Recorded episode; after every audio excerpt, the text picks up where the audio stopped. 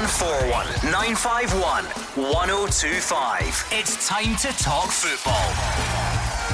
It's Clyde One Super Scoreboard.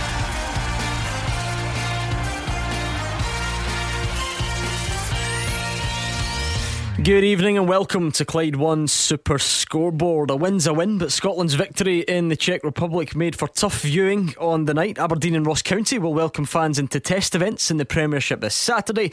And Shane Duffy says he's delighted to finally be a Celtic player after almost signing under Brendan Rodgers. I'm Gordon Duncan. Joining me tonight, Gordon Dalziel and Roger Hannah. And let's not forget, Gordon, Scotland are top of the Nations League group after that win in the Czech Republic last night. Shane Duffy is top of the Twitter trends after finally arriving at Celtic Park. And Neil Doncaster's on top of the world. He's getting 301 people into Ross County versus Celtic on Saturday. That's 300 county fans and Gordon Dalziel. You must be looking forward to it. We will build up uh, to your trip to Dingwall later mm. in the week. But uh, all eyes on Scotland last night, Gordon a win's a win, like I say, but not always the reaction you expect after getting a victory on the road in international football. A win is a win, any game, Gordon, but I think we'll have a lot of unhappy callers on this show tonight complaining about team selection, tactics, manager, whatever they think of, because performance wise, it wasn't the greatest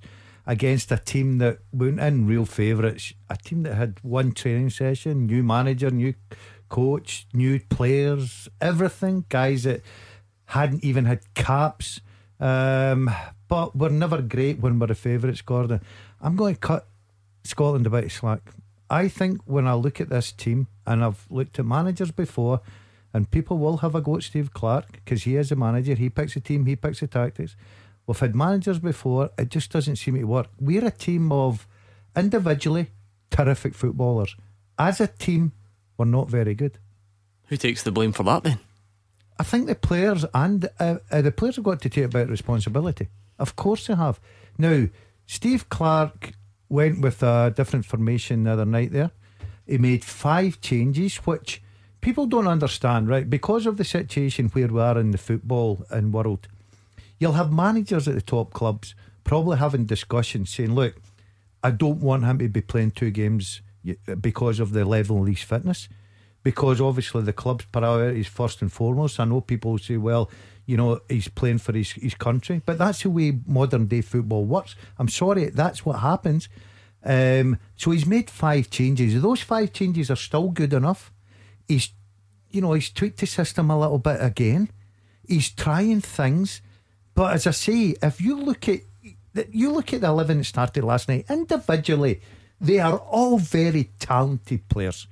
We're trying to fit them into a system that is not working for some reason because well, the manager's got to take the blame for that then surely. but, but, I still think players have got to take more responsibility. I don't see any uh, see if they went 4 4 2 last night it'd probably been the same Gordon. I just think we're individually good but team collectively there's something missing. Right, 0141 951 1025. What did you make of the game last night? Are you able to take any positives? Because we won away from home in the Czech Republic. You can't say that very often, but it was an experimental Czech Republic side to say the least. We were overwhelming favourites. It was not a good performance on the night. It follows on from Friday's disappointing result as well. So talk to us about last night, about the bigger picture. Are Scotland progressing? And what do you make of it? Where are we going wrong? If not, 01419511025. Roger. Well, it's age old football argument, Gordon, of performance versus result. Now, Scotland's performances on Friday and Monday were poor. No one can argue with that. Steve Clarke couldn't argue with that. And yet, Scotland are now four points from six, the top of the Nations League group. They're five games unbeaten as a team, heading into a playoff semi final at home to Israel next month. Now, nobody's pretending that we've, you know, swept the floor with the opposition. We've been stylish. We've been, you know, individually excellent. We haven't been, but we've got the result. And the results in football are all that matters. Look at Celtic a couple of weeks ago in the Champions League. Far better team than Ferencvaros. But despite a, an acceptable performance, they didn't get the result. They're out the Champions League. Football is all about results. Steve Clarke getting the results. People need to get mm-hmm. off his back. Is the fear, though, that if you keep performing like that when it comes to the crunch, you won't get the results. You might get the result against the fourth choice Czech Republic side, But if you keep that level of performance up, you won't get results in games that matter. But the flip side of that is, is that a good team that can get results when they're not playing well? Maybe by the time the players get another month under their belts, the English based players start the Premier League Championship this weekend. They'll have a month of football under their belts before the Israel return. Uh, another month of football for the, for the players up here as well. So maybe they will play better come October, come November as well, when hopefully we'll be in a playoff final. And let's not mention Erling Haaland too loudly at the minute. But um, if Scotland can get these results when not playing well, think what they can do when they do play well. I think the, the one thing for clear for me, Gordon, is we're better underdogs than we're favourites. Every time we looked to be odds on favourite, and everybody getting into that game last night was thinking, this should be a canter, this should be 3 0, 4 0 away from home, get out of there, three points under the, the belt. But unfortunately, we lost a goal. Uh, they showed character. I'm, I'm trying to build a case for them. They showed mm. character. I thought Dykes' goal was terrific, right? I'll take positive out of that. Was it a penalty kick? For Christie to score the, the one that gets the three points. I say no to that, right? But sometimes you've got to ride your luck. The big debate in this programme has been for the last few years Robertson and Tierney. He left out Tierney. A lot of people will disagree with that. That's their opinion. I just think we're trying every what I do, what I have learned, I think, and I think Steve Clarke may have learned this as well. A back three with McTominay in it at right centre back does not work. 100% does not work. It's a strange thing, does because the whole concept of the Scotland back three seemed to be built around the theory it was the best way to accommodate Andy Robertson and Kieran Tierney. Scotland won three consecutive games playing a flat back four before these this double header. So he changed, we all thought, so that Tierney could come in at left centre back, Robertson could play left mm. wing back, get the two of them in the team, and then he sticks with the system but leaves Kieran Tierney out in the second game. I don't, so. I don't, I don't blame him for the picking the three at the back on Friday night with Tierney in it because I don't think there's any other manager that would have Tierney and Robertson and decide on Friday night to leave one out. They'd have found a system, and I think that Clarke went with the system to get Tierney in at left centre back where he can play no problem. They played very well Friday night. Let's be honest about it and he gets Robertson in the team. So everybody's happy at that. He leaves Tierney out last night. As I said, there may be discussions that we don't know that goes behind the scenes about Tierney's been out a long time. He's back in again. He's getting up to full fitness. It may just been a case of a, a, a chat and, with manager and, and club manager. 01419511025. What did you make of the game last night? Are you able to comfort yourself with the notion that a win is a win, or did you see, like many, so many disappointing, worrying, frustrating aspects of the performance that you're a little bit concerned about where we go from here? You decide. 01419511025. Stevie Clarke described it last night as a hiding to nothing against the Czech Republic. Remember, the game was in doubt over the weekend. They sent their full squad home, called up guys who were nowhere near the squad, very little international experience in the group. Um, but Stevie Clarke believes the Scotland players did show a lot of commitment to get the win. Listen, tonight I think the first thing to start with is the, the Czech Republic. Pay the co- coach and the, the players for the Czech Republic a big compliment. Listen, would have been a fairy tale night for them. Was for us was we're always on of hiding to nothing everyone told us before the, the start of the game we had to win the game, so we won the game. We take the three points and go home. The reaction to adversity, obviously, we conceded the first goal in the game is not ideal. It gives it gives life to the opposition. After that, we reacted well. Uh, we scored a fantastic goal, good switch of play. We worked the ball well. Pleased to see Lyndon get on the score sheet. Second half, we we got our noses in front. Again, a good switch of play. Got Andy in the box. Was a penalty. Uh, Ryan did what he did. So both strikers scored. It's good. I think you've got to look at the, the last 15 minutes of the game in a, in a slightly different context. We, we're under the cosh. They're, they're, they can throw bodies forward. They've got nothing to lose. We lacked a little bit of quality to get the third on the counter attack. We would have taken the the sting out of the situation. But I have to say the the way we defended, putting the body on the line, getting the blocks in, getting the headers, shows a big commitment from the lads to their country. They knew they had to get the result and they did everything to get it. So hiding to nothing, there clearly was an element of that last night, Roger. Let's be honest. How often do we go away from home and are strong favourites to win a game? We did win it, like we've referenced a couple of times already, but that that also doesn't take away from some of the concerning aspects of the performance. Um, I just need to check the paper. We did win the game, yeah. Yeah. We, we've won the game. Let's be positive. I'll give you some of the papers. We do this. Three things you learned, Gordon. I'll give you three things that we learned. Mm-hmm. Number one, David Marshall is an outstanding goalkeeper at international level. Despite not playing for several weeks, Mark Guidi was hot on this topic on the show last Wednesday night. A lot of debate about whether or not Jon McLaughlin should play. Mark Guidi said no. Number one, doesn't deserve to be dropped. Seven clean sheets in his last nine games for Wigan before he's moved to Derby. Put him in the team. They put him in the team. He made a fantastic save at nil nil against Israel, and last night produced a string of tremendous saves. He's nailed on as our number one goalie for a period of time to Mm. Is come. it not a concern that he was called into this string of No, that's what outstanding that's saves what though happens in international football. against fourth string the last opposition? time Scotland went to the Czech Republic, we went without a striker. Now we've come home with one. Lyndon Dykes has shown in the last few days he can cut it at this level. People said he did really well against Israel, but you know what? It doesn't look as if he's going to score a goal. Well, last night he scored a goal. Good ball in by Liam Palmer. It's a good goal. It's all a striker can do. Get us all in a position, score a goal. And the third thing we learned is that Ryan Christie's got the bottle to take these penalties. You know, he missed a high profile penalty in an old firm game at Celtic Park last season. The boy could have hidden away. He doesn't. The first guy to look out the ball, put the ball in the spot, put the ball in the back of the net. On Friday night and again on Monday. These are positives that Steve Clarke has to take. We will get better. I think Daz is probably correct. I think club managers would be leaning to say, I don't want my player playing two international games in the eve of the season kicking off. He's play, playing one. So expect Tierney to come back. Expect Forrest to come back. Expect Callum McGregor to come back. Expect, you know, maybe some of the guys who weren't in the squad to be fit for the next time. We'll be better in another month. And we've got two after the Israel playoff, we've got two of these group games at home as well. So, you know, I know what you mean about the performance. I think the future looks reasonably okay. Archie's in Shawlands. What do you make of it, Archie? Hi, good evening, guys. Listen, guys, this is the way I look at it, and it's the way everybody should look at it. See, nowadays, in world football, we're the minors. Scotland are a wee minors team, they're a wee diddy team. We are, and we've got to face that fact. We've never been in any tournament since 1998. That tells you everything. We've got a manager that I think he's not. I don't think he's a great international. I know he's just started his career as an international manager, but I wouldn't really think he's played up yet to, to get to to become great. But what, what, talking talking about the players. We have got some good players, and that's all they are. Good players. I mean, if you took on Belgium, Brazil, Germany, Holland, we'd have murdered. Even that Czech, see, that was that Czech first team last night. I think we'd have lost five or six nil to them. Yeah, but it wasn't Archie, and is that not where the concern comes from? You can call Scotland minnows all you like, and yes, we're wa- acutely aware that we've not been to a tournament uh, since France '98, but we played Israel.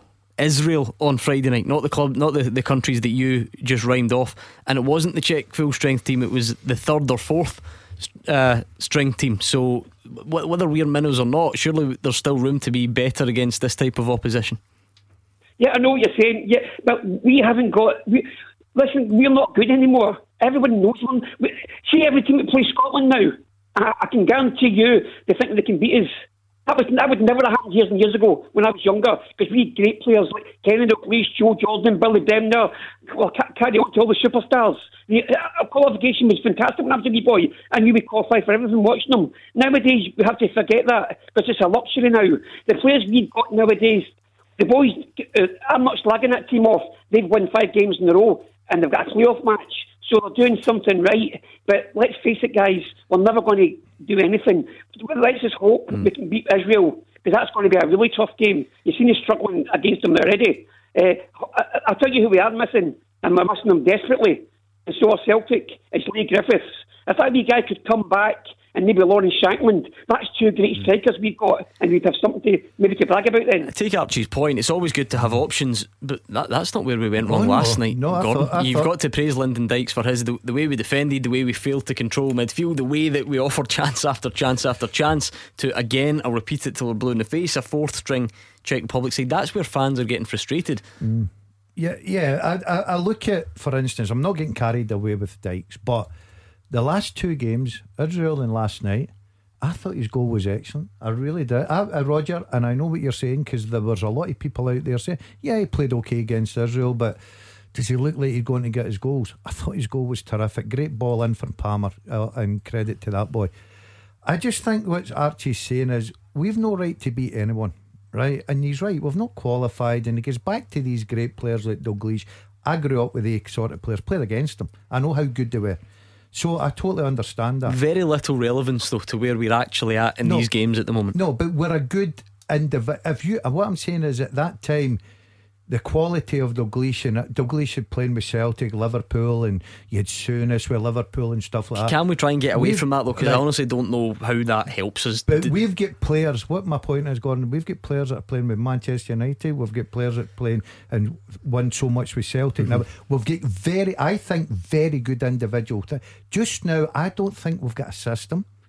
And I totally went with Steve Clarke on Friday night, and I will not criticise him because I think 99% of eh, the managers would have done the same. Went with Tierney and Robertson, changed the system to back three, and I thought Tierney played very well in that. But we've not. We look at the system last night without Tierney in the back three. We looked all over the place. A good team would have would would have beat us out the park. Gordon. There's no doubt would have exposed us out the park. But we've got good individual players. Even if you look at the bench last night, there's good quality there. We just don't seem to have a system. well, that that sounds play to. that that sounds slightly problematic then, and that that's an understatement, Roger. Um, and that's where the questions are coming from. You've done a very admirable job of of talking us through the positives. What about the things that concerned you from last night then? Because there must be some. I'm actually concerned the way this conversation's going because usually you're so positive about the Scotland Mm-hmm. national team and I'm the critic. But uh, in the last few days, look, look at the sort of dynamic of the Scotland team now. As you said, has the captain has just won the Champions League the year before and the English Premier League last year. We've got guys at Arsenal, Manchester United, Celtic, Rangers. We've got guys used to playing at the top level in England and in Scotland.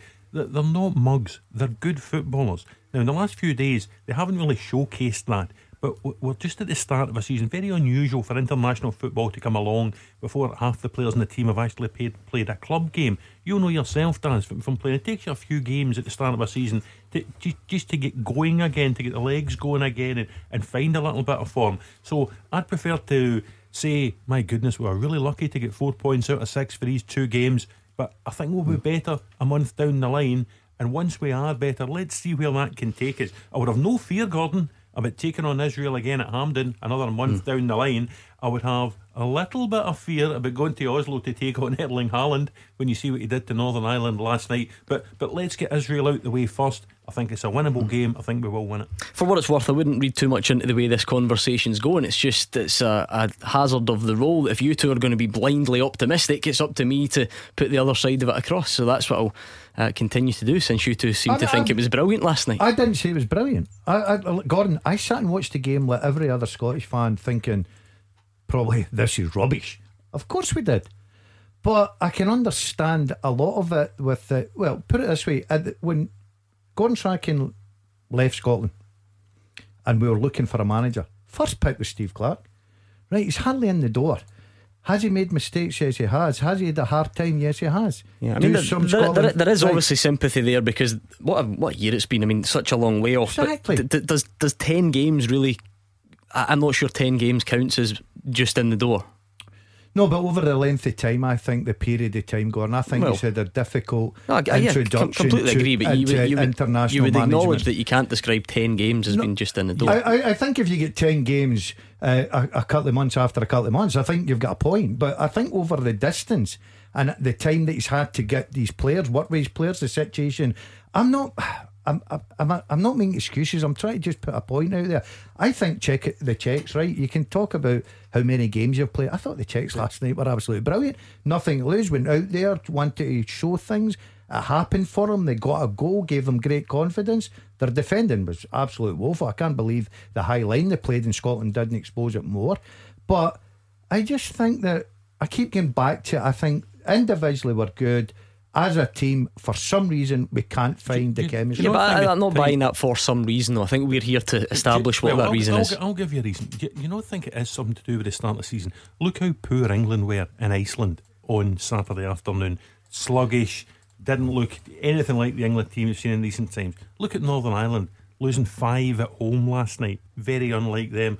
Look at the Republic. They did a Shane Duffy goal to rescue a point in Bulgaria and then lose at home to Finland. I, I think all of the nations whose players play in England and Scotland and haven't really got going yet, They all looked as if they were suffering. They all looked as if they weren't ready for these Nations League games. I don't think Scotland are alone, and I think Scotland have got lucky that we've managed to get four points mm. and we're sitting top of the group because it could just as easily have been two defeats and sitting at the bottom of the group. 01419511025. Thanks to Archie. We're going to speak to David in Cumbernauld. He's got some points about Stevie Clarke's tactics. We'll hear from him next. You are the voice of Scottish football. Call 0141 951 1025.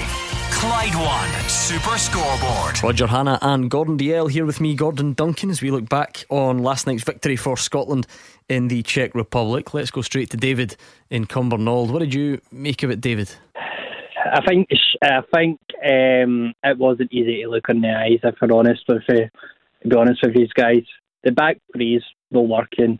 If we use that against Israel again, that's it. The chance is gone. I'm I'm 29. I don't remember seeing Scotland in a major tournament, and there's nothing I want more than to see my country in a major tournament. I want that with all my heart. And it just feels like the the attitude is well. We've we've won the bay for the games. I buy the skinny our teeth, and so we should fix it. It just seems crazy to me that we're not trying to. The the attitude's just not to do anything. We really lost to a C slash D list Czech Republic team. Mm-hmm. Yeah, I mean, it's, it's a, I think that kind of sums up a way a lot of Scotland fans are feeling, David. So let me put it to the guys: Did the back three work? Does the back three no. work? Does it look like it's working? No, no. I think against a good team, they would expose you in the flanks. They would absolutely tear you apart. Uh, I'm like Roger. Okay, they're still Serbia to beat. I wa- and we've still Israel beat. But I watched a bit of the Norway game last night, and they would have absolutely spanked us. They would have no no doubt about that. They would have created chance after chance after chance. It's interesting. We were talking off there. Steve Clarke's been known, and he got the job because his organisation, gone. At Kilmarnock was brilliant, and you've got to say that and give him credit for that. And it was two banks four. And as a manager, I know that you've got to adapt nowadays in modern day football, but sometimes you think that's the system I like to play. I think he's maybe he's got to get away from how do I fit all these good players at their clubs into the one team? Square pegs, round holes. How many times that been said in the last two or three days? So I think what he's got to do is say, you know what, bite the bullet. That's my best goalkeeper. That's my best back four. Get his midfield and get his front. Easy, easy to say. That, easy to say because then what, what do you do with Tierney and Roberts? Because well, he's got to make the big. Well, he made the decision last night, left Tierney out. I wouldn't have done that, but he's got to be brave and make the decision because at the end of the day, he's playing a three there against two average teams, really. You come up against a real good side and you play that back three, you're going to get skinned. Roger, does the back three look like it's working? No, but I think a lot of people have been wise after the event. I don't think there was many criticised him at quarter to seven on Friday night when we saw the back three. Everybody sort of thought, oh yeah, yeah, that's mm-hmm. listen, that's worth trying. It gets Tierney and Robertson into the team, and yeah, let, let's have a look at that. Now, it hasn't worked. Now, we're all talking as if Steve Clarke is, is going to blindly carry on with this. He's possibly gone back home today and thought, right, I've had a look yeah. at that. That didn't work. Let's go back to a flat back four and let's see what team we can yeah. Put in. You know, we, have had a look at Israel on Friday. Uh, we've had a look at Zahavi, scored a terrific goal. We've had a look at Dabbur, who scored against us in the past over in Israel. We know what they're like. They're not huge, though. They're not going to beat you in the air. Tricky in the ground, fast diminutive, can score goals. I see no reason to not go back to a flat back four. Andy Robertson left back, Kieran Tierney at left centre back, and play someone mm-hmm. in next to him with Palmer back at right back. I thought Palmer was, was solid enough last night. He doesn't look like a wing back, looks like a full back. You make a good case, but is, is that in itself though part part of the concern. We now go into the Israel game not sure what our best system is. I think that's what people are complaining about. People can accept that you perform poorly on the night, yeah. and we take all of your mitigating factors in about players being rusty and all the rest of it. But we've had 10 games under Stevie Clarke. We now go into the biggest Scotland game in how long are we talking? Since 2007, maybe, maybe even but more, I maybe even longer. And we, we now go into that game without knowing what the best system I is. Don't, I don't I, I disagree with that. I think he will know. I think he's tried. What the I, point I'm making is we, are now going to have to get him play it for the first time, essentially, or, or play it in the first time well, in a while. Well, he's played well in a while, but he, he he's played a back four as a Scotland you manager. wanted to go into next month's game. You wanted Probably to play the same his as mind you, a yeah. bit right. But the good thing about this is Gordon as a manager. He's, he's, he's played it on Friday. Now, the very easiest thing in the world to do was to say, That didn't really work for me on Friday. I'm going to change it Monday. But he decided to go with it Monday again last night. Now, I think he's away and he's thought to himself, that's certainly not worked. So there's no point going next month and thinking, well, I'll try it again. He'll probably think, my best system as a Scotland manager that I've been more comfortable with has been the goalkeeper in the back four. And I will be very surprised if he pitches up I, at I think without that international football, even more than club football, you, you need to have a flexibility in terms of your formations. Now we talk about oh we need to get Robertson and Tierney into the same team. Till Friday night, that option had never been open to Yeah. Steve Clarke, and and the nine or ten games prior to that, Kieran Tierney had never been available. So we could sit here and say let's play a four-three-three with Callum McGregor sitting just in front of the two centre halves. What happens if Callum McGregor's not available for the games next month, or we need to go two up top. We need to go both Dykes and Christie as a pairing. What happens if one of them's not available? We, we've come into these games no Griffiths, no Shankland, no Naismith, no Fletcher, no this one, no that one.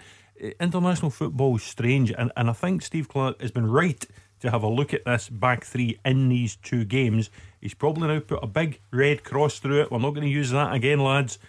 Back to a flat back four, but he can only look and see prior to the Israel game with the players who are available to him at that stage. David, is it the back three that's the problem for you? Is it the personnel in the team? What would you suggest is is done differently next time? Well, for me, if it wasn't for two penalties, would have been one point. That's the problem. Now, I I love the wee boy up the front. He's doing absolutely amazing shift for his Lyndon Dykes. There's nothing you can say against him. The problem is the pe- the midfielders aren't getting that penetration to get the ball into him. I think it was maybe once or twice I've seen a nice wee ball put into him. And if you don't give Lyndon Dykes or any other striker a ball, they can't score. Mm-hmm. Yeah, I mean, he, he did last night, and we will get on to him because it's important that there are, there are always positives. Th- th- There's no point in pretending otherwise. We're going to hear from Lyndon Dykes. I think he was undeniably a positive. David says, you know, the midfield, Gordon, the creativity. We keep banging on about how strong our midfield options are. Didn't look particularly strong Friday, Last- Monday. Yeah, last two games, uh, we've always said that that's our best part of our, our team as a middle part and the options we've got in there and the quality. We had five changes in that team last night. You look at the middle part, McLean come in, Fleck come in, uh, Armstrong come in. Um, you know, you're looking and thinking, not one of them really set the head on fire, if if you know what I mean, Gordon. I think over a piece, our midfield hasn't. They've they've not really had a pattern w- what they're doing. Ryan Jack played in, in Friday night with McGregor in there as well. We're trying things. We're experimenting in the middle of the park as well, changing personnel. Just now, it just doesn't seem to be working. What a split on the Super Scoreboard Twitter at Clyde SSB. So many different opinions. Ben Kavanagh says it's time for Steve Clarke to go. His style of football doesn't work for internationals. How many good performances have Scotland had under him?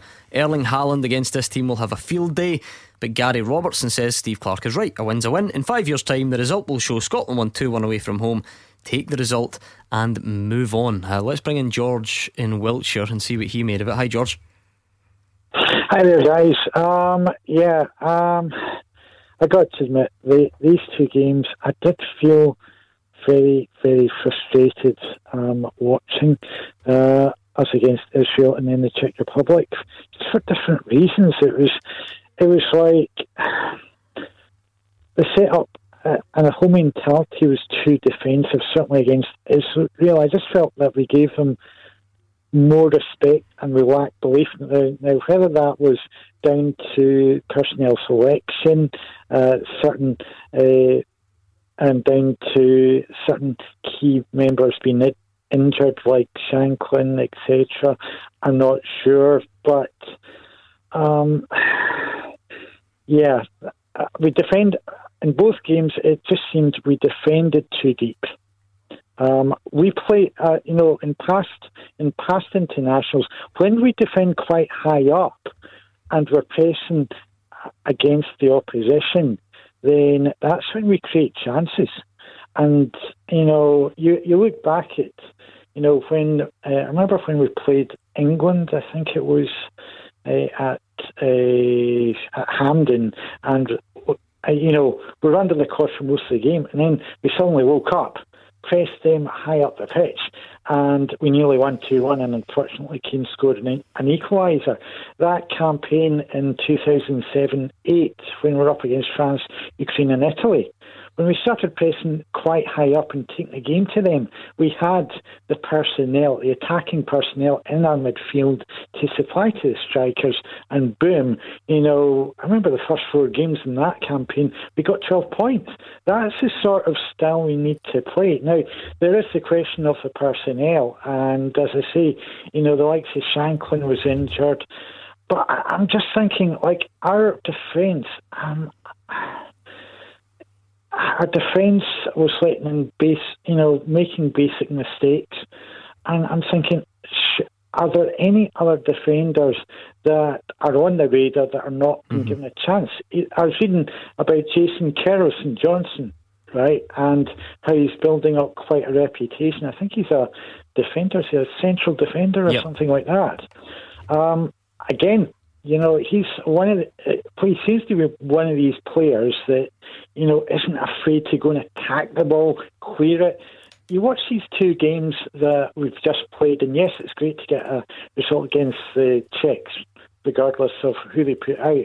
But against Israel, again, you know, we were, we've been a wee bit too flat footed, you know, not attacking, you know, from quite, you know, we're digging in far too deep. We should have been defending uh, quite high up the pitch and taking the game to Israel. And I'm just thinking, have we, has Steve Clarke, uh, you know, really scoured for attack-minded defenders, you know, that can complement our strong midfield, as you say, and have has he scoured you know, enough attacking personnel because, yes, it's great to have Lyndon Dykes. When Shankland's, uh, you know, fully fit, I'd love to see the two of them work in unison.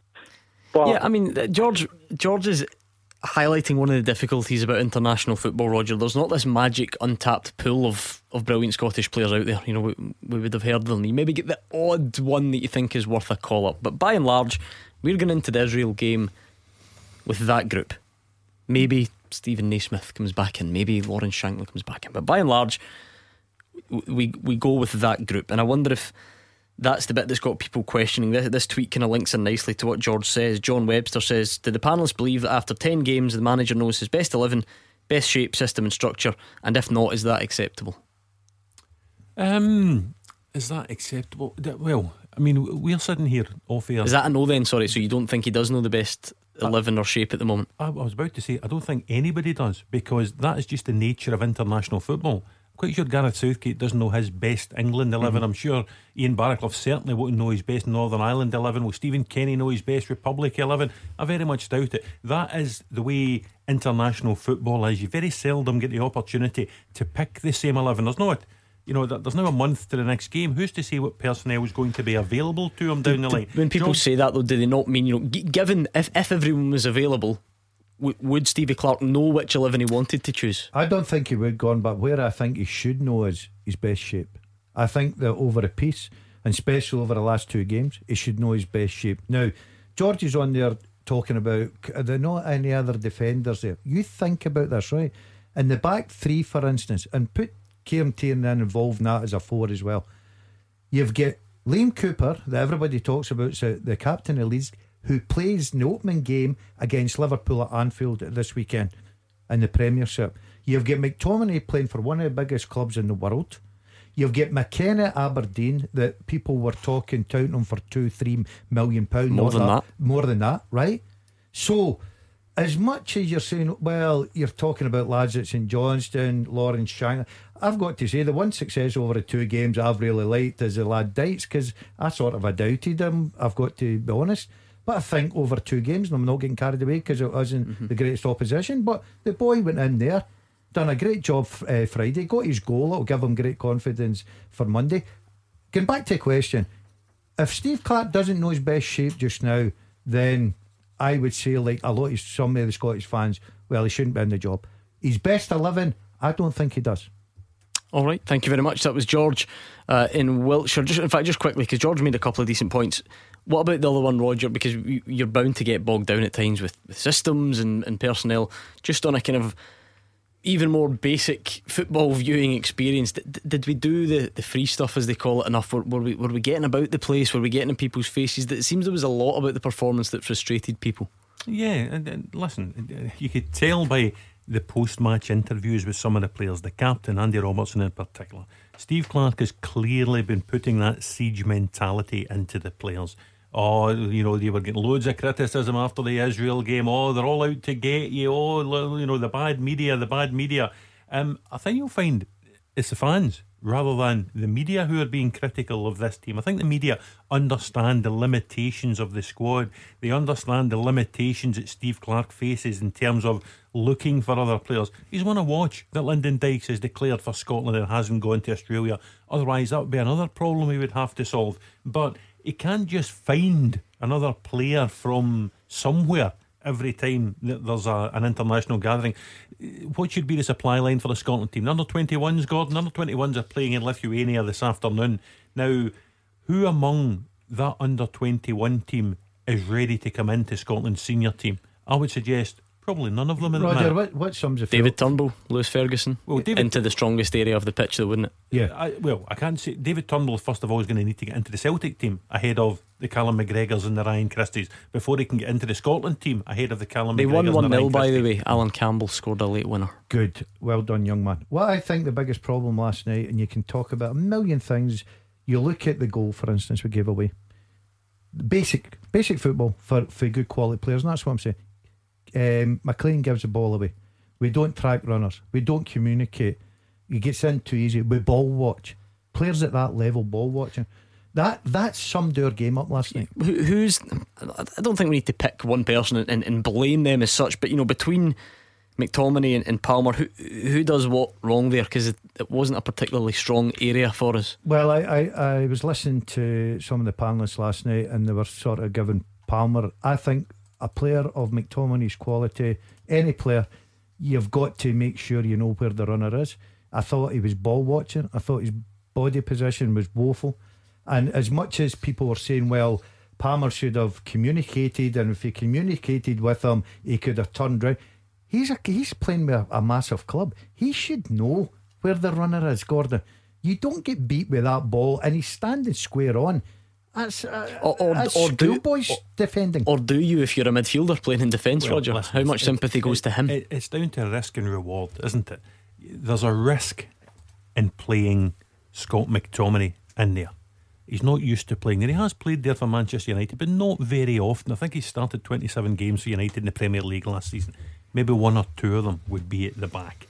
Um, Liam Palmer is a fullback, not a wing back, he's a fullback. So that's something different for him. So when you try these things and you try the three at the so back with Robertson. a wing back, yeah.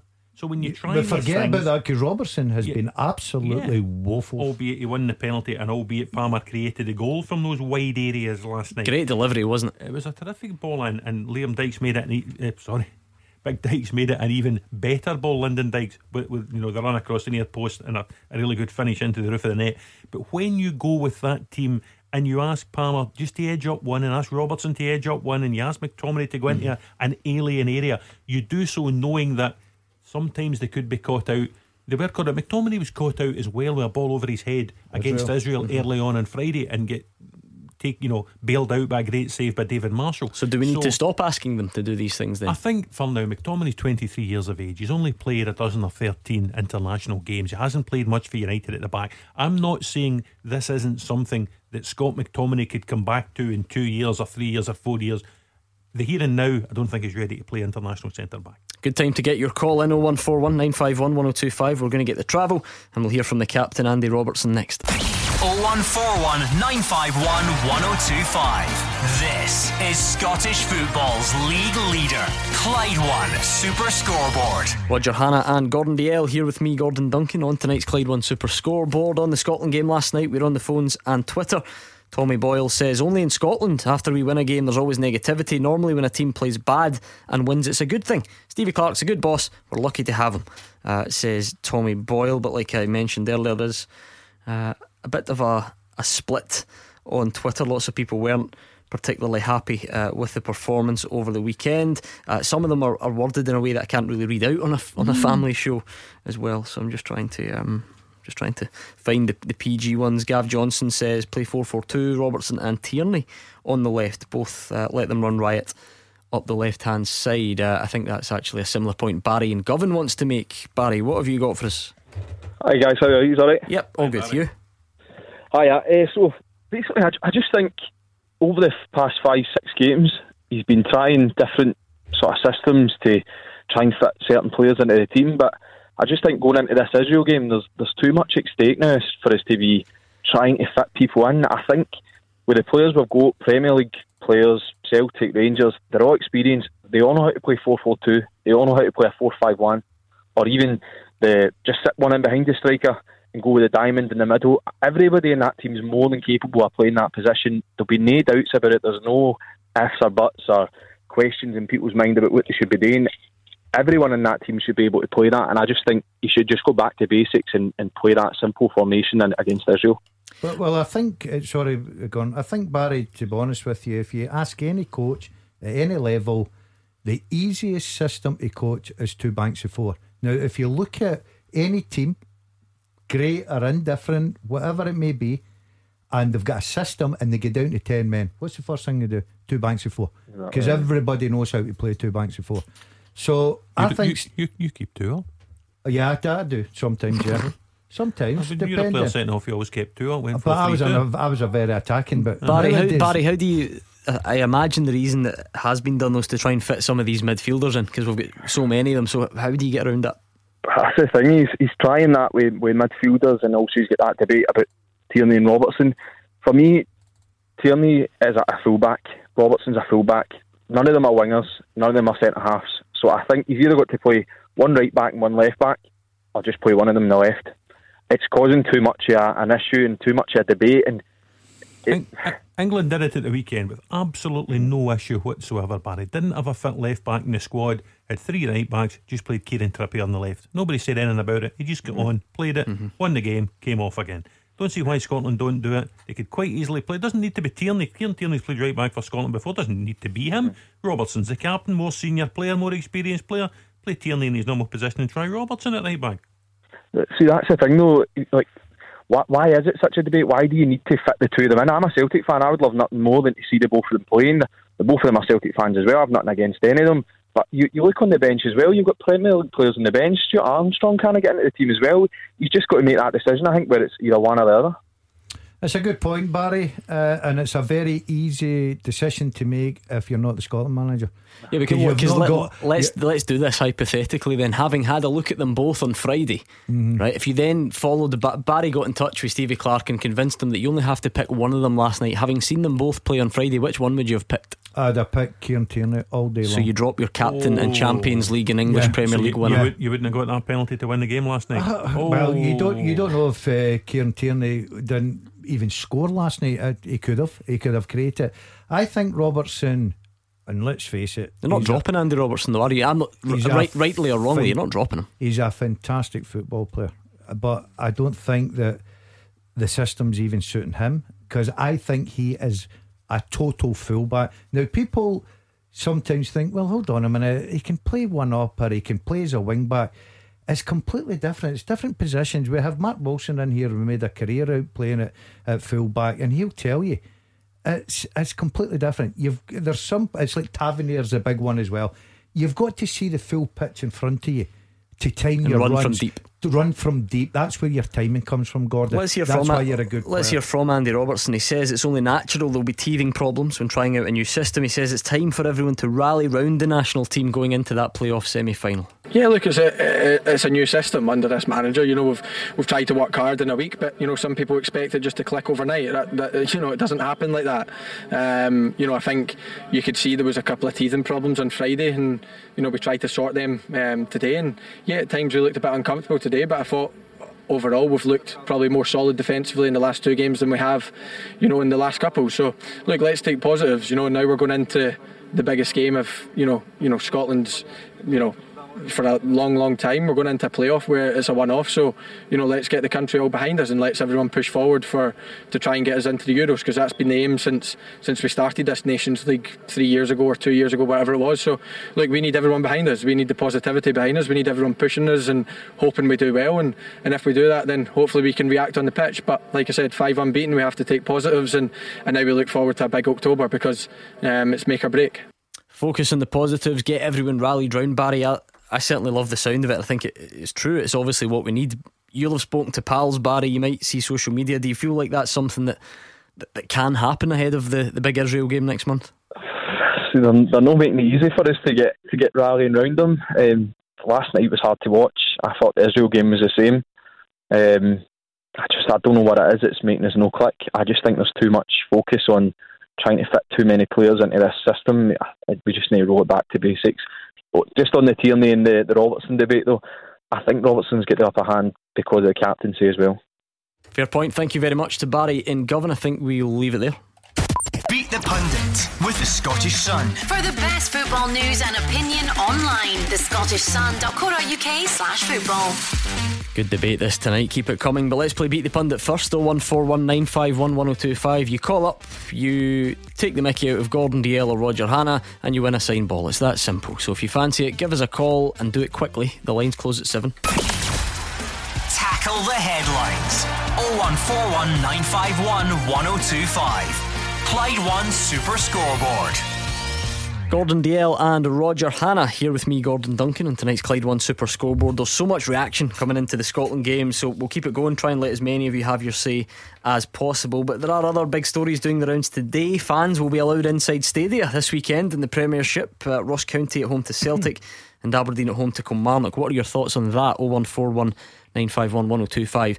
And actually, hold everything else. I hope you're holding the back page for tomorrow, Roger, because there's a scandal, a, a, true Scottish football scandal brewing in that Brechin City have appointed a new assistant manager. Mark Wilson has gone for Simon Donnelly as his assistant manager, which means he's overlooked Gordon Dalziel. No, he's never overlooked me. I knocked it back. And I just wonder if that's going to. Is that going to cause problems in here on a Thursday I th- night? I think, I think, given Daz's level of experience in the game, Daz is now more of a sort of consultancy role Right. rather than rather than number two anywhere. Well, so listen, I um, Is that the official line? You didn't want it? Is that is that what you're telling us? Well, I'll tell you what. We'll wait till Thursday because when he was on his backside, I gave him a start. Adrian helped him. So we'll wait and see what he has to say. It'll be interesting. Doesn't Thursday sound like a guy you didn't want my, it, my Roger. personal opinion is Daz. it- You know what Daz's geography is like, Hmm. and I think he was interested in it until he realised where Brechin actually played, which is in Brechin. Roger, even where they train is too far away from me. Well, funnily enough, I was actually going to get your thoughts, Gordon Dalziel, on uh, Mason Greenwood and Phil Foden, but I want to keep my job, so I think we'll play this first. Beat the Pundit with the Scottish Sun. For the best football news and opinion online, thescottishsun.co.uk slash football. Beat the pundit time. Enough of that. Back to the serious stuff. Let's meet tonight's contestant, or hear them certainly. Sean is in Paisley, a St Mirren fan. How's it going, Sean? No bad, thanks. Are you well? Yeah, I'm good, Good thanks. stuff. What about the Saints? How are they going this season? International break come at good time, bad time? Uh, not too bad, thanks. Been a good season so far. Yeah, doing not too bad, aren't they? Roger, where are you? You're not there this weekend, are you? No, no, I'm not. I've got uh, Livingston versus Hamilton this weekend. I've yet to see St Mirren, one of the few teams I haven't seen this season. I'm looking forward to seeing them, Sean, because um, look other than a poor performance at Perth last time out, they had started very brightly. I think in my super scoreboard predictions, I took them to finish top six. So yeah, I did six, sixth not place. bad. I tipped them for. So fingers crossed. Time will tell. Sean is going to face either Roger or Gordon. Let's toss the coin heads. It's Roger, tails, it's Gordon. And it's tails. Gordon up against Sean in Paisley. Good so luck, man. I'll give you some Clyde too to listen to Gordon, just so that you don't know what Sean's saying. And the scenario is this, Sean. Very simple 30 seconds. Answer as many right as you can. And if you don't know it, pass it and we'll move on to the next one, okay? Good man. 30 seconds. Your time starts now. Who's higher in the FIFA World Rankings, Israel or Czech Republic? Czech Republic. Which Celtic player scored for Norway last night? Uh, Ajer. Ryan Fraser signed for which English side? Uh, Newcastle. Who scored for Hearts in the 2019 Scottish Cup final against Celtic? Uh, Bash. Which side did Liam Cooper start his career with? Uh, Leeds. In what year did St Johnstone win the Scottish Cup? 2017. In what year? Uh, who is the assistant manager of Rangers? Uh, pass. Go on, just guess a name. Uh, d- d- pass. I don't know. Right, okay. I'll come back to you. Right, Gordon Dalziel, you got us? Yeah, got you. Same set of questions to you. Ready? Yeah. Who's higher in the FIFA World Rankings, Israel or Czech Republic? Czech Republic. Which Celtic player scored for Norway last night? Uh, Elyounoussi. Ryan Fraser has signed for which English Newcastle. side? Who scored for Hearts in the 2019 Scottish Cup final against Celtic? Uh, no idea. Which side did Liam Cooper start his career with? Doncaster. In what year did St Johnstone win the Scottish Cup? Oh, 12. 12. Who is the assistant manager of Rangers? Uh, Beale. Oh, it could be one of the worst Oh, yet. Gary McAllister! That could be one of the worst yet. Oh, magnificently bad. Right. Uh, Sean, what do you think? I don't know. Uh, Tell me you got Gary McAllister. I can't believe that. Uh, right, first one. Who's higher in the FIFA World Rankings, Israel or Czech Republic? It's not even close. It's uh, Czech Republic by quite some distance. They're 45th, Israel are 93rd. Um, the version we played last night might not be 45th, but there we go. Um, one all, you both get that. Which Celtic player scored for Norway last night? Ryan rolled the dice, went Kristoffer Ajer, but it was the other one. It was uh, Mohamed Elyounoussi. So Gordon goes 2 1 in front. Ryan Fraser has signed for Newcastle. You both got it 3 2. Good game at this point. Oh, Gary Uh, who scored for Hearts in the 2019 Scottish Cup final? You you were there, I think. Yes, you were there. I, I was alongside you. Again, I told you it was against Celtic. Oh, did you? Uh, I still don't know. Ryan Edwards. It's quite a tough one that. I wouldn't have got it. Ryan Edwards. Uh, where did Liam Cooper start his career? Hull City. It is Hull. I'm just interested in the thought process because yeah, you can always get it wrong, but Doncaster. I quite near Leeds. That's Oh, good alright. effort. It was a good effort. What did what, what did uh, Sean go You just for? said Leeds. He started his career Yeah, at Leeds. which is I think it's, I don't it's, it's better great, than uh, great effort. it's better than Doncaster. See, see if I lose with Gary McAllister, I'm out of here. Uh, in what year did St Johnstone win the Scottish Cup? It was not 12, whatever that meant. Um, 2012. It's 2014. Oh, I was unlucky. Where did Sean go? You got it wrong as well. Oh, he's got McAllister. This is a So What, tiebreaker. what, are we? Ah, what was the score at It's the 3 minute? 2 3-2. going into the last question. Who is the assistant manager of Rangers? If Gordon gets it, Wait, he, wait, he wins. I think we need to clarify. When you say Beale, I mean, you mean Pete Beale, Kathy Yeah, Beale, Ian the Beale, EastEnders. Michael Ian. Beale? It doesn't matter because it's Gary McAllister. The answer is Gary McAllister. You said Beale inexplicably. I don't know what I come out of there. I don't know what I was even thinking. You know Gary what McAllister's the easiest answer in the world. You know what Sean said, don't you? what? Gary McAllister. He passed it. No! And you won. No! I can't believe it. It makes me That's sick. the best victory I've ever had. Sick to my stomach. Now, Honestly. now, can we just get back to the top of the show when I opened the discussion about performance versus result Uh-huh. And, and, and look at Gordon Dalziel's face? Oh. So Gordon is to beat the pundit what Scotland were to international football Sean. last night. 100%. You are my hero. Honestly, you have saved me, Sean. Sean, Shut. Please tell us your second name, your address, so everybody knows how bad you were. Not a chance. good man. That was Sean and Paisley, who actually wasn't that bad, but he was just a little bit worse than you. Thank you, Sean. Uh, thanks for giving it a go. Look at that. Honestly, Roger, it makes you sick. It really does. By the way, I let him off the hook. I, I was hoping for it. What was the tiebreaker question? I'm not going to say it because we just save it and use it for another time. I can't. You don't think we write a new tiebreaker every night when Yeah. it doesn't get used, do we? Freshen it up, Gordon. Freshen it up. 'cause Can we uh, can we get Steve Clarke on the phone and ask him for his thoughts on Gordon's Who- performance? who won last night? Um, I can't remember. I must Ali admit. Kerhue. How bad is that? I can't remember. I'm That's- turning into you. That's terrible because obviously the pundits had a bad week, but I've started. No, I off- think they won. I think they did win last night. we're the pundits, flying, yeah. Roger. We're flying. Yeah. I just That'll think give you something to talk about all the way to Dingwall on it's just Saturday. his his, mem- his memory, the way he recalls names, everything about it. He was telling me he's been getting down with the kids and trying to listen to some modern music. Uh, Roger, he was telling me this afternoon uh, that he's a, he's a big fan of a. St- I can't even say it. He's a big fan of Stormy. I, I, I don't see anything up with that. What's up with that? Oh, you- There's a rogue Z that you've missed out. He's known to everybody else as Stormzy. But Oh, you were telling me all about Stormy earlier on. Ah, yeah, he's good. Is At least you've moved on from Joe Longthorne. Yeah, only because rest in he's peace. Stormy's. Uh, my favourite one's punter is the the the female girl now. Uh, what do you call her? She was Oh, just, let's just forget this conversation. I don't want to know where this is Stormzy's going. girlfriend, ex. Lovely. Right, okay. Stormy. Uh, 01419511025. That's the number you need at Clyde SSB on Twitter as well. I'm, I'm very keen to get your thoughts on these test events. We're going to have two of them. It's light at the end of the tunnel. We're getting some fans back in. Aberdeen, Kilmarnock, and Ross County against Celtic. What do you make of that news today? 0141951 at 1025. I do want to let a few more of you have your say on Scotland though, because it's only fair when so many are getting in touch. Let's hear from Lyndon Dykes, shall we? He says he was delighted with his first international goal. He says the most important thing was the win, and he believes the experience will make him a better player. I think it was a, a tough game. Um, it was hard conditions, obviously, what happened before the game, but in the end, uh, we got the three points, so you couldn't ask for anything more. Uh, obviously, it's good for a striker to get off the mark. Um, so uh, it was good to, con- to uh, contribute to the to the two-one win. Um, but in the end, it was just just to get that victory for the boys and um, three three points and back to Scotland. Uh, it's obviously obviously gave me confidence as well. Now I'm at QPR. The season starts um, the week coming, so I'm going to go into the season with the confidence. But I've really enjoyed my time. Obviously, this is my first uh, international with Scotland, and I've enjoyed every minute. And the boys are great, the manager's great, and um, hopefully there's many more to come. Is he the po- the positive over the the double header? I think so. Um, I think that um, he's taking his chance for the next game, obviously, because the big question was can he lead the line? And I thought the boy worked away brilliantly on Friday night. It's a hard task up there yourself. You've got to get the, the right kind of service. I don't think that was happening.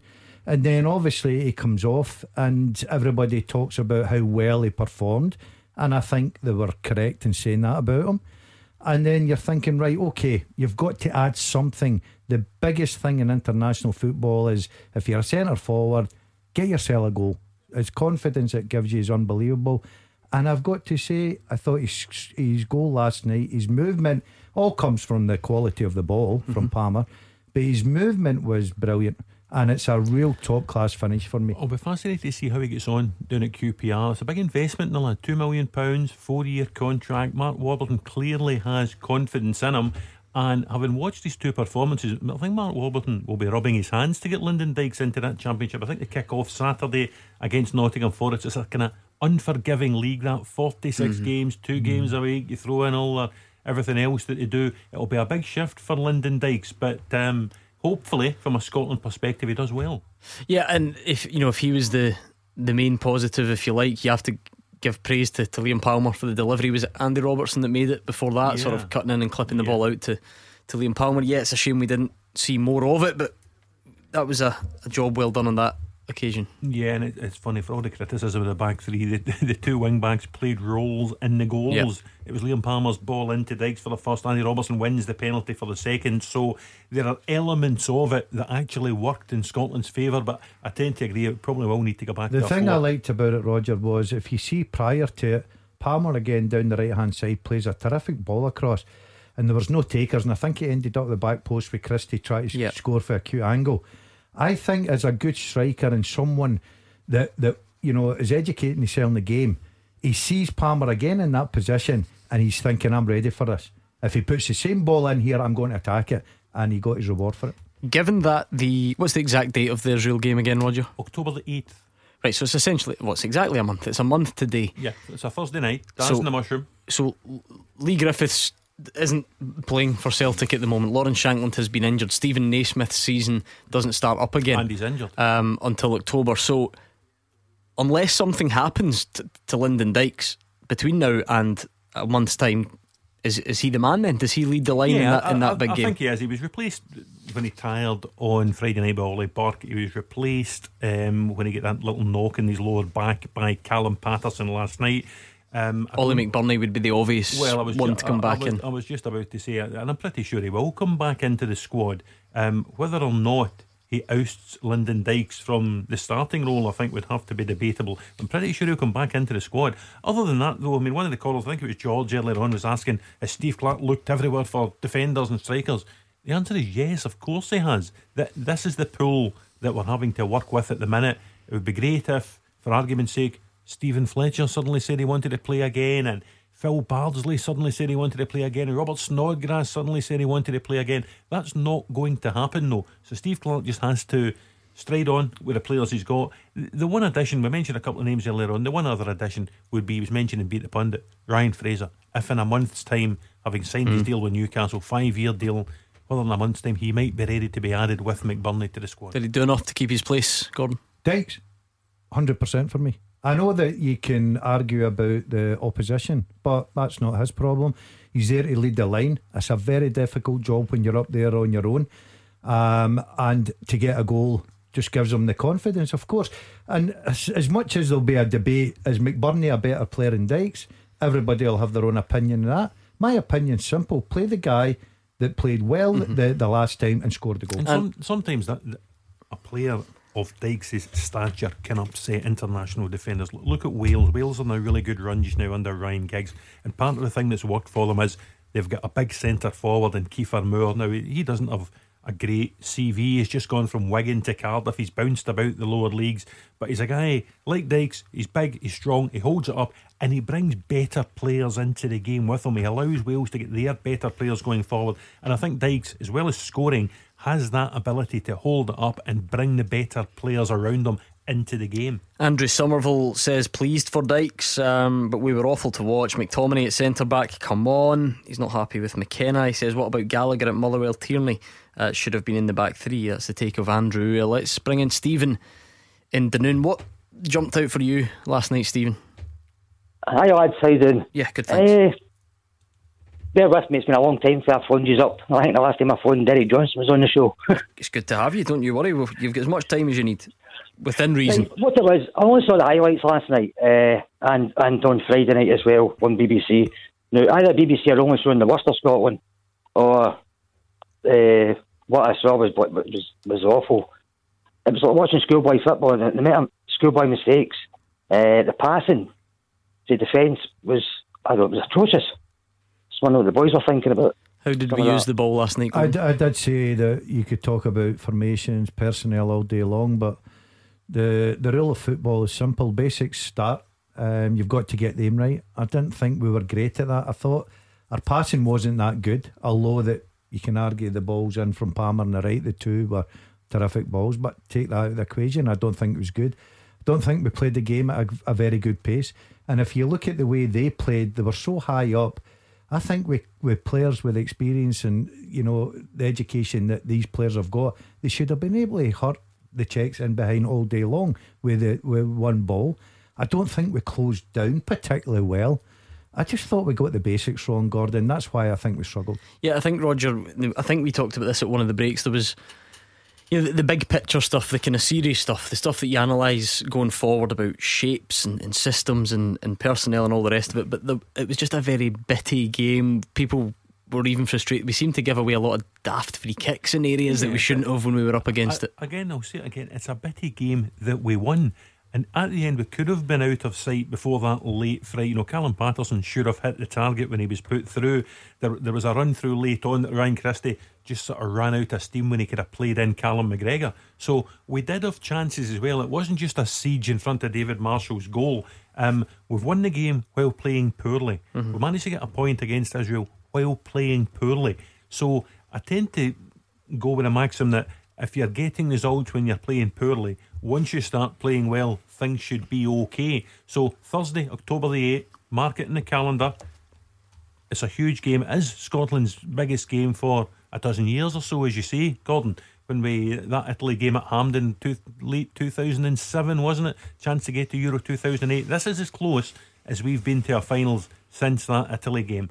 We're at home against Israel, a team who have failed to win twice at Hampden in the last year or so. No reason to believe they're going to come and win at Hampden next month. So let's trust in Steve Clarke. Let's trust in the players, and let's get to this final in November. Do you buy into that, Stephen? Is it a case of, you know, if we've won when we're playing poorly, then things will get better? Or are you more concerned that you're not seeing the signs that we're going to improve? We're not seeing the signs. We've got some really good players in that midfield. And uh, is it, what is it? Is it down to because they've not played a lot of games so far, or what? But they just don't seem. They're just not passing ball. Uh, uh, with the, the talent we- we've got, there's some good players there. And they just don't seem to be able to pass the ball. Yeah, I mean, it's, it's obviously worth mentioning. It's been a really disrupted build up and stuff, and you know, players haven't been playing Roger, so we, we cut them a bit of slack. But is it fair to say you can only cut them so much slack when you're up against a team that didn't exist until Sunday? Yeah, but uh, listen, Steve Clarke made the point at the weekend. If, if the shoe had been on the other foot and Scotland had been invited to choose a, a different team, basically pick a, a Premiership select, if you like, you would have thought those guys, if they're only going to get one Scotland cap, would have been competitive. They would have been in faces. They would have been determined to, to take their opportunity. So it's no surprise. Dan said he was impressed with the Czechs for a while last night. So was I. They took their opportunity to go and enjoy what might be their only international caps. They did cause Scotland problems. The key factor, as Daz showed and beat the pundit at seven o'clock, is it's all about the result. I, I told you there was a split on Twitter. I mean, Bob uh, says, Tell Roger to get real. Stop defending Clarke and his players. Last night was a disgrace. Struggled and lucky to beat a bunch of fourth choice Czechs. And no guarantee that we'll get better, as Roger claims. I predict three defeats in our next three Hampden games. Shocking display. Um, but on the other hand, Keith says, Lads, a bit of perspective. We won 2 1. The superstars of England uh, beat Iceland on Saturday. Um, and Iceland struggled to beat Iceland. Sorry, Iceland had five of their players missing. A win in any game is great at international level. Come on, let's enjoy the result. But listen, Gordon, I've been to places like Moldova with the Scotland team. 1 1 draw. We stank the place out. Tartan Army outside the ground screaming for Berti Vogts to go. I've seen us lose four at home to Sweden in friendlies. I've seen all manner of dreadful international performances and results for the Scotland national team over the course of the last 20 odd years. I genuinely don't think last night would even make the top 10 of poor performances. You're quite an unlucky charm then. I, I am Daz, yeah, yeah. When it all boils down to it, Roger. I'm, I'm, it's maybe down to me. Yeah. that we haven't made these finals. Um, but, but seriously, it, it's not even in the top ten of top twenty of poor Scotland performances over the years. We've won the game. We're top of the group. Put a smile on faces, and let's regroup ahead of Israel next month. That that is it. We are top of the group. We're unbeaten in the last five, four wins and a draw. I like the positive case. I don't mind that as a, a note to end on. Thank you, Stephen and Dunoon. Right, test events this weekend. Pittodrie and Dingwall. Is it light at the end of the tunnel? We're starting to see fans get back into stadia. Hopefully it goes well. What do you make of that news today? 01419511025 and we could be speaking to you next. You are the voice of Scottish football. Call 0141 951 1025. Clyde One Super Scoreboard. Time for the full time teaser. It is a stinker, as always, on a Tuesday night. It needs to be tough because Roger Hannah uh, knows his stuff. Gordon Dalziel helps him out sometimes. Um, it's full time at Clyde1.com. Remember, if you want to send your question in, just like John's done tonight, name eight men who've managed in England at some point since 95. And they've been caretaker manager of a side in Scotland's top flight. This is really tough.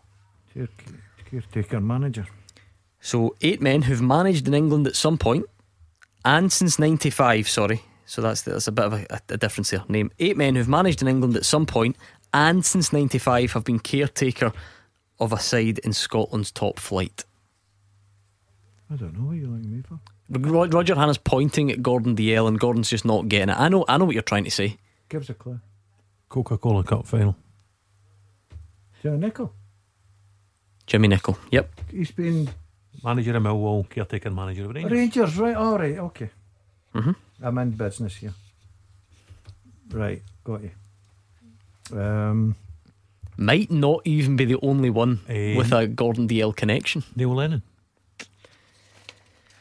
Uh, no, so he doesn't count if he if he was a caretaker up here, but then went on to get the job. For instance, that doesn't count.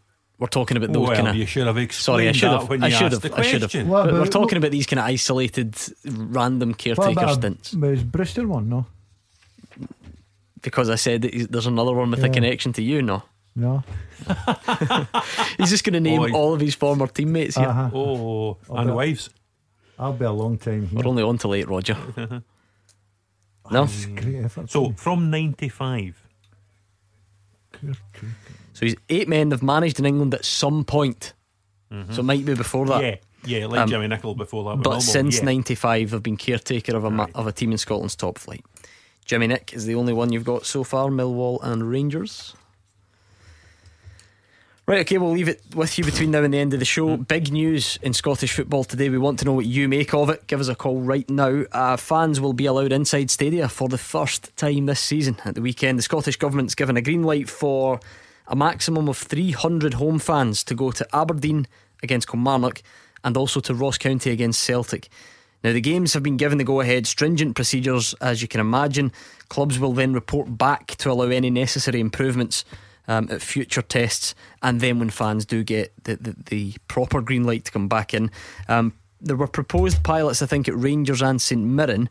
Um, but Glasgow and Renfrewshire and East Renfrewshire and West Dunbartonshire and all the rest of it facing um, extended coronavirus restrictions at the moment, so they are not able to take place uh, as things stand. Roger, good news, light at the end of the tunnel, heading in the right direction, all the usual Um, phrases. y- yes, I have. I think we have to regard it as a step in the right direction. Um, I'm slightly disappointed that so few people are being allowed in.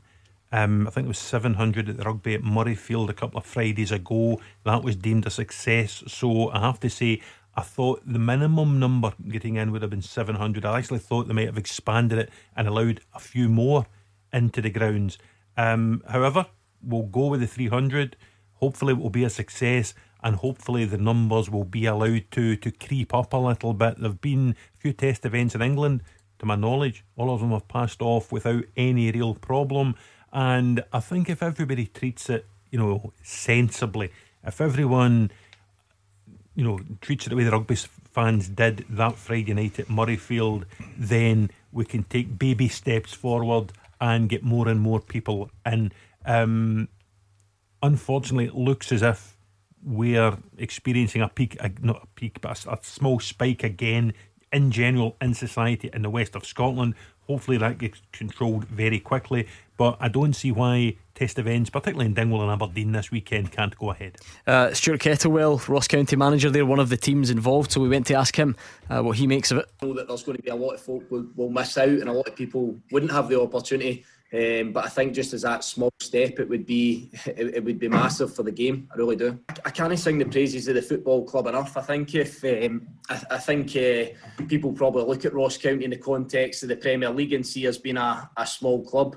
When you actually see what a small band of people have done at this football club, they, they've been absolutely terrific, and we haven't missed a beat since the start of this whole process. So, like I say, we, we understand that we have a small following of fans, but they're very, very loyal. So, even to get a, a small percentage of them in will be a there'll be a huge boost to the players um, and to myself, um, and, and none more so than just that principle of having people back in watching their team live. The whole Ross County TV thing and the individual clubs having their television stream has been great. It's been really, really good for everyone to get an opportunity to watch the games. Um, but as we all know, it's slightly different to be there at games and getting back out the house. It's it's a massive it's a massive thing to us all. We all sort of live and breathe football. So um, if you can be in that stadium and, and witness it with your own eyes, then it then it makes it a different experience. That's for sure. Stephen and Paisley, what do you make of that news today? Um, well, my, my point was I was going to make was uh, I don't see I can understand Ross County. That's great for Ross County, but like Aberdeen, Aberdeen caused a lot of problems within the club themselves, uh, getting games, uh, uh, you know, uh, put back, and also the city getting shut down again. You know, so I don't know why they're getting rewarded with getting fans into the ground. If you could throw any light on that. It's, it's, it's not it's not seen as a reward, Roger, is it? Um, I I think. Listen, I think we had to start somewhere. So this weekend was going to be the weekend they wanted to start. I think Nicola Sturgeon had initially said Monday coming was going to be a date, so they brought it forward a couple of days to the twelfth.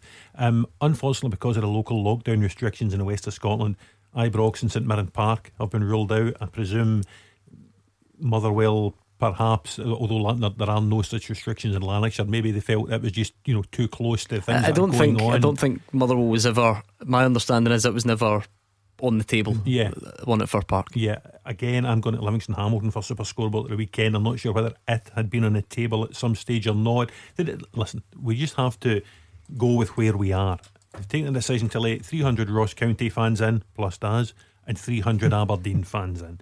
Um, hopefully, it all goes off without any issues, and the following weekend, it might be expanded. By the following weekend, hopefully, the local lockdown restrictions in society in the west of Scotland will be mm. eased somewhat, and we might see supporters back in grounds in the west of Scotland. Stephen, I think you speak on behalf of a lot of fans. I'm looking at our Twitter feed, and lots are saying, "Oh, hold on a minute." You know, Bolly Golly, Volleyball and Golly broke rules. Aberdeen players break the rules, and and, and they're being rewarded. This is a disgrace, but it, it's not really a reward, is it, Stephen? It's just, it's just a test. It's an experiment. It's, it's 300 fans inside a, a, a, ground to to see if it can be done safely or not. I'm I'm not really sure how the team gets any reward from that, do they? Right. Well, uh, the, the, the, whole point I was trying to make, uh, like you said with the Twitter, I just think they're uh, punishing Aberdeen in one hand and then just putting a, you know, a, a wee white dub out in the next hand and then letting fans in there. I don't get. I just really don't get it. I, I seriously don't get this. You know, the there's fans out there desperate to get back to the games, and yet the clubs, one of the two of the clubs up involved, breaking the rules, are getting fans. Mm. Albeit it's uh, the Celtic game, it's Ross County fans are getting in. There's fans getting in to watch the game, but it's just that's my point I was trying to make, guys. Yeah, yeah, just, I just thought it was quite unfair to other clubs. I know that Red, uh, Renfrewshire, where my team's among us, that's kind of that's uh, kicked off again with the corona. So I just felt no. I see that's that's that's a bit kind of. I don't like that. You know, Aberdeen getting the, the fans into the ground after breaking the rule, and seven or eight players were involved in this. Uh, you know, debacle. So the, the, the, the, the, stra- the strange thing is actually, I would imagine both Ross County and Aberdeen might well lose money on, mm. on this the weekend because there will be. Mm-hmm. That's what I mean. So it's, it's not it's not a reward. Yeah, it's not I, this. It's not this huge benefit. Think, I, I, think perhaps at the time when these test events were mentioned and we spoke about crowds in you know into four figures rather than just three hundred people. Three hundred people. It, it could have been potentially lucrative for the clubs. This won't be. There's shielding implications. There are policing implications. There are all manner of implications to get these these people in. Actually, when I was at Ross County the other week for the Dundee United game, Roy MacGregor's staff had already started preparing the Global Energy Stadium for one of these test events. You know, there's, Daz will see at the weekend, there's stickers on the seats. You're only allowed to sit in certain seats. There needs to be social distancing. You can't get through the turnstiles. You need to open the gates. Um, the pie stall, unfortunately for you, Daz, won't be open at the weekend. Th- things like that. There are all manner of restrictions being put in place. They're taking it very seriously. I'm sure the 300 county fans, the 300 Aberdeen fans will take it just as seriously. And this can be the first step towards mm. getting more people back into games. Lots of people feel the same way Stephen does, Gordon, but I, I think, and I'm, I'm kind of second guessing here and and trying to imagine what the authorities would say, whether it's the, the Scottish football authorities or, or, the Scottish government who are clearly involved. They they clearly aren't making any link between the Aberdeen A and, and the mm. test event or Bolingoli and, and the test event. That that seems to be something that the it, fans are doing. It's simple, Gordon. You're never going to please everyone. There's always going to be a problem here when we started. But the positive, we'll take that as a fact that at least we're getting some fans in. Roger's right. 300 fans in at Ross County. By the time you staff that and everything, it's probably going to cost the club's money. So it's not a case of rewarding them. It's a, it's a start to, to you know have a look at to see if we can then progress that and hopefully build on it. So, yeah, as much as every supporter, of course, they're starved of their football, they want to get back to their football, they want to go and support their team.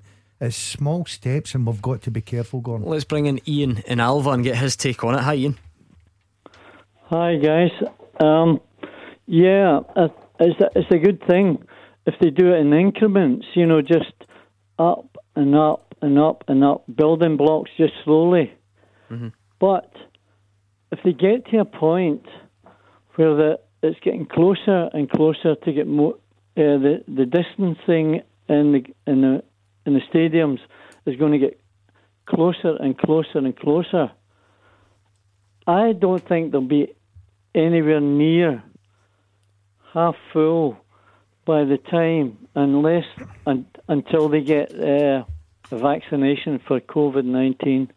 And could I say something else? Of course you can. You were talking about Millwall and Rangers. Mm-hmm. There's a connection. There's a connection between the the two teams that you all may not know. If the clue is, if you get this, you'll be jammy. That's the clue. There is a connection between Rangers and Millwall. You get this, you'll be jammy. Back to the point, eh? Yeah, but getting back to the point, unless it's very slow building blocks, and as they get bigger, more and more and more in, um, where does the point mm-hmm. stop when they start getting the explosion of of uh, of COVID nineteen from it? Yeah, I mean, granted, Roger, it goes without saying we don't we hope that, that that's not the case. Yeah. Ian's right because those are legitimate concerns, but unfortunately, that just mirrors life at the moment. Everything is, is having to be built up incrementally, and everything's had having to be done with, with certain procedures Absolutely. in place. If you, if you look at you know if you look at the lockdown, lockdown was eased. Now in certain areas, um, it's slightly you know a lot of the restrictions are back in place. You might find that in football this weekend it's 300, the next weekend it's 500, it gets up to a 1,000, they might get up to 2,000, 5,000, and then it might have to come back again. There, are no certainties anymore in life, in society, in football, Gordon. So we just have to see how it goes. Let's go with the 300 this weekend. Um, hopefully it'll go fine and hopefully we'll be able to edge it up and up and up. I tend to agree with Ian. I think there will need to be a vaccine before you see grounds half full, maybe even a quarter full, um, because of the problems of social distancing, etc. But this is a positive step, albeit a baby step for now. And I think Ross County, Roger, they're going to ballot season ticket holders who've signed up to the Staggies Army. That was something that was set up during lockdown. Um, to, to, to, you know to find who gets in. I hope some club comes up with an absolute mad idea how to pick that. That's the next crazy step that well, Scottish the, football the, the, needs. There's certainly not going to be an idea that's going to be acceptable or agreeable to all. Um, imagine you have 300 people allowed into an old firm fixture. How on earth do you decide who among your season ticket base gets a ticket among those 300? How on earth do we decide who gets through in the phones that night and for the next month? Yeah, absolutely. Because, you know, th- this is going to be an enormous issue. If you're a season ticket holder for Celtic or Rangers and you get a ticket for your team at home to, and no disrespect to them, at home to Ross County or St Johnstone, and your pal next year gets a home ticket for the Old Firm game, you are going to feel somewhat aggrieved. I would imagine so. Thank you to Ian in Alva 01419511025. Right, this question eight men. They've managed in England at some point, and since 95 have been caretaker of a manager in Scotland's top flight. Now, Grant Mackay has tweeted me one of the names is correct. He's got. I'll give you the ones he's got wrong just to help you because it's yeah. tough. He's gone Murty and Stuart McCall, both wrong. Ah, tried that. Um, there's a there's a fairly obvious one. There's, did I say it? I'm Kenny Dalglish. Yes. Oh no, Roger, that was mine. Oh, sorry, that's. I've, I've also went. Did Matt McGee be a Matt McGee? No. What, what? about Graham Rix at Hearts? No. Oh, great shoot. No. What about Owen Coyle? No. No. Have we got the one with the Gordon Dalziel connection yet? No. I was hoping Gordon Dalziel might get it. yeah, you would be forgiven for thinking mm-hmm. that might happen. That must be. I don't know. You sure it's my connection? Yes. From Raith Rovers? No. No. Um, From Ayr United? No. Oh. Where else have I been? It's not Pep. Pep just misses out on some of the criteria. From Rangers? No. Who, who, who, did you have at Glenafton? No, it's nobody. Who else have I played Man, with? Man City? Really? Mm-hmm. Man City was a no Mick McCarthy. Big Billy. Really? Billy McNeill. Wait, wait, hold, hold it. Where was he caretaker manager? Hibs. Oh, I remember him being director of football. I remember him being director of football at Hibs. I don't remember him taking team caretaker. Got that. According to John. Here we go. You've got Dalglish, McNeill, and Nicholl. Three down. A few to get. We'll get them next. 0141 951 1025. This is Scottish football's league leader, Clyde One Super Scoreboard. Into the final part of tonight's Clyde One Super Scoreboard. Roger Hannah and Gordon Dalziel are here on the subject of test events. Another season Another treble says, I've tweeted you for weeks now. Smaller clubs with very small fan bases being the ideal test events for starting to get fans back into games. St Mirren, St Johnstone, Ross County, Hamilton. Uh, let's face it, they don't ever sell out, uh, do they? Um, I'm not sure that even that's necessarily part of the, predicament, Roger. We're talking 300 fans, so it's it's such a small, small number. We're starting with baby steps. Yeah, very much so. Um, I, I, listen, I, I said to you before, I thought it would be a minimum of 700 just because that was the figure that was used at Murrayfield for the, the Glasgow Edinburgh game a couple of weeks ago. Um, I'm not sure how they've come round to this figure, um, but let's go with it. Let's try and be positive, Gordon. Let's hope the two test events are successes, deemed successes by the government, by the SPFL, by the Joint Response Group at Hampden. And then the following week, we might get 500, we might get up to 700, we might eventually get to 1,000. And it all helps get people back in. The football's not been as good without the fans. I think we're all agreed on that. There have been some well, dull games, particularly some of the televised games we've seen in the Scottish Premier League, so Scottish Premiership so far this season. So hopefully, getting a few back might help the spectacle. Yeah, William Donachie says, don't understand why we need these test events, especially since the rugby already had one. We only have six games per weekend, so surely strict rules in place uh, is all we need. Um, but given the way things have been, there's just no chance, Roger. We were going to dive in and and uh, do it without No. a series of test events. No, and particularly not the way the lockdown reg- regulations are going in the country, particularly in the west of the country at the minute. Um, there's more tightening yesterday up here. There's more tightening of regulations in areas of Lancashire down south today. Um, so let's just take the test event for what it is. 300 people at Dingwall. Daz will be there on Saturday. He'll be able to report what it feels like. Um, I think, but you know, you were saying to me earlier on off air, Alison's going to do a lot of the, the pre match stuff. Gordon's going to go around and interview a lot of the 300 fans just to see what their experience of it is like. Oh, I forgot to tell him that. Look at his face. Oh, oh, uh, sorry, Daz. I'll be And, fine with uh, that. Don't uh, worry. uh, uh, Can you will be- mention one more time that I'm going to Dingwall? between now and Saturday? Oh, yes. Yeah, yes, exactly. I can. Yes, yes. And can I just say to you, keep your phone off on Saturday morning. oh, yeah, revenge. Because the thing is, it's part of the job, and you should be privileged because loads of people would love to get into football grounds, and you What? guys can, but everyone else just takes their turn at going up to Dingwall on the chin. But as people would expect, you sometimes have a, a wee moan about it. I don't like travelling, Gordon, outside Lanarkshire. I'll try and get you a flight if you want. I'm, I'm more of a home person, if I've got to be honest. But I'll, I'll, I'll take it in the. I was going to say in the nose, but I'll take it in the chin. Don't take it in the nose. No, exactly. And uh, I'm really looking forward. I'm looking forward to just getting back to football again, watching the football. I've enjoyed my time out. I've enjoyed my time in the studio. I like mixing it up, but there's nothing to beat a good game. And uh, I think Ross County Celtic, on you go. Good chance for Be you. home by Sunday morning for a golf. Get some stormy on the on in the car. Stormy car. on, away we go. Yeah, good Couple of stuff. stories about the kids. Uh, right, let's bring in Ian in Prestwick. Hi, Ian. Good evening, guys. Hi, Ian. Uh, guys, I'm a Killie fan, and it's probably fair to say I'm a Stevie Clarke disciple. And I've been on your show a few times uh, over the last two or three years. And I think, listening to the show tonight, I'd like to sort of agree with Roger that, uh, you know, we're beating ourselves up a wee bit. This last game wasn't in the worst 20. Right? I've seen some really grim Scotland performances over the years, and we've all shared that. But I think we should look at the positives. You know, Stevie Clarke, right?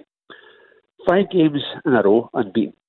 When was the last time a Scotland manager was on a run like that? Stevie, sometimes, and I've watched this with Killie, he wins ugly. He sets up a counter attacking strategy. So you're never going to get a lot of goals out of a Stevie team. Another plus, Lyndon Dykes, that's a great signing for Scotland. Because I think Lyndon Dykes, you know, Stevie Clarke will build something around him. He sees lot in that guy, and I'm sure that uh, he will be a huge success for us. Because one thing I, I know from watching Killie that the team he took over from Lee McCulloch, and Lee McCulloch signed a few good players, but you know what? Stevie Clarke made them better players. And I think that given the chance and given the time to work with these players, that he'll he'll find the right balance. He'll make these players better. He'll develop a system, and he'll take Scotland back to some kind of success level where we do start to qualify for the major finals. That's a good point, Ian, because Chris Burke was in this very studio on Friday night and he was uh, understandably fulsome in his praise for Stevie Clarke. And he talked about how he that was one of the things that he's, he says jumped out for him. He would improve everyone, young players, old players, doesn't matter, Gordon. He's great at improving players. However, this is international football. You don't improve players. You No, can't. don't have the time. You don't have the time. You get them out. You get them a week at a time. I'm stating the obvious here, but it's very it's very different from club football, and it's a different skill set and it's a different challenge. So, being able to have that part of his management stripped away means that it's other parts of the, of the management that have to come through to the fore. Yeah, I'll need to find something different. Um, uh, Ian makes a very good case for Stevie Clarke. He's a very good coach, Um, you heard it, as you said, from Chris Burke, who's worked under him, knows him, uh, knows the way he goes about his business. But you're right, Gordon, it's not a case of day to day working, going back in the afternoon, working in different tactics, whatever. I think Stevie Clarke's had a hard shift, especially with you know the gap that we've had between games. I think he's looked at the system Friday and Monday. I'll be very surprised if Stevie Clarke's not learnt a lot from that. Will he stick with that three at the back? I don't think he will. I think he'll go back to his favoured four. Ian talks about his style because he watched him more than we have about the counter attack football. He'll try and get that put over to his players.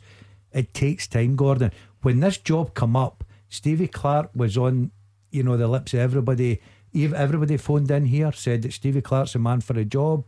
We backed him. I think we've still got hmm. to back him. Ian, having watched him at Kilmarnock, he tended to favour that four man defence. He made Kilmarnock incredibly hard to beat. Are you seeing signs of that yet with Scotland? Would you expect him to go back to a four man defence?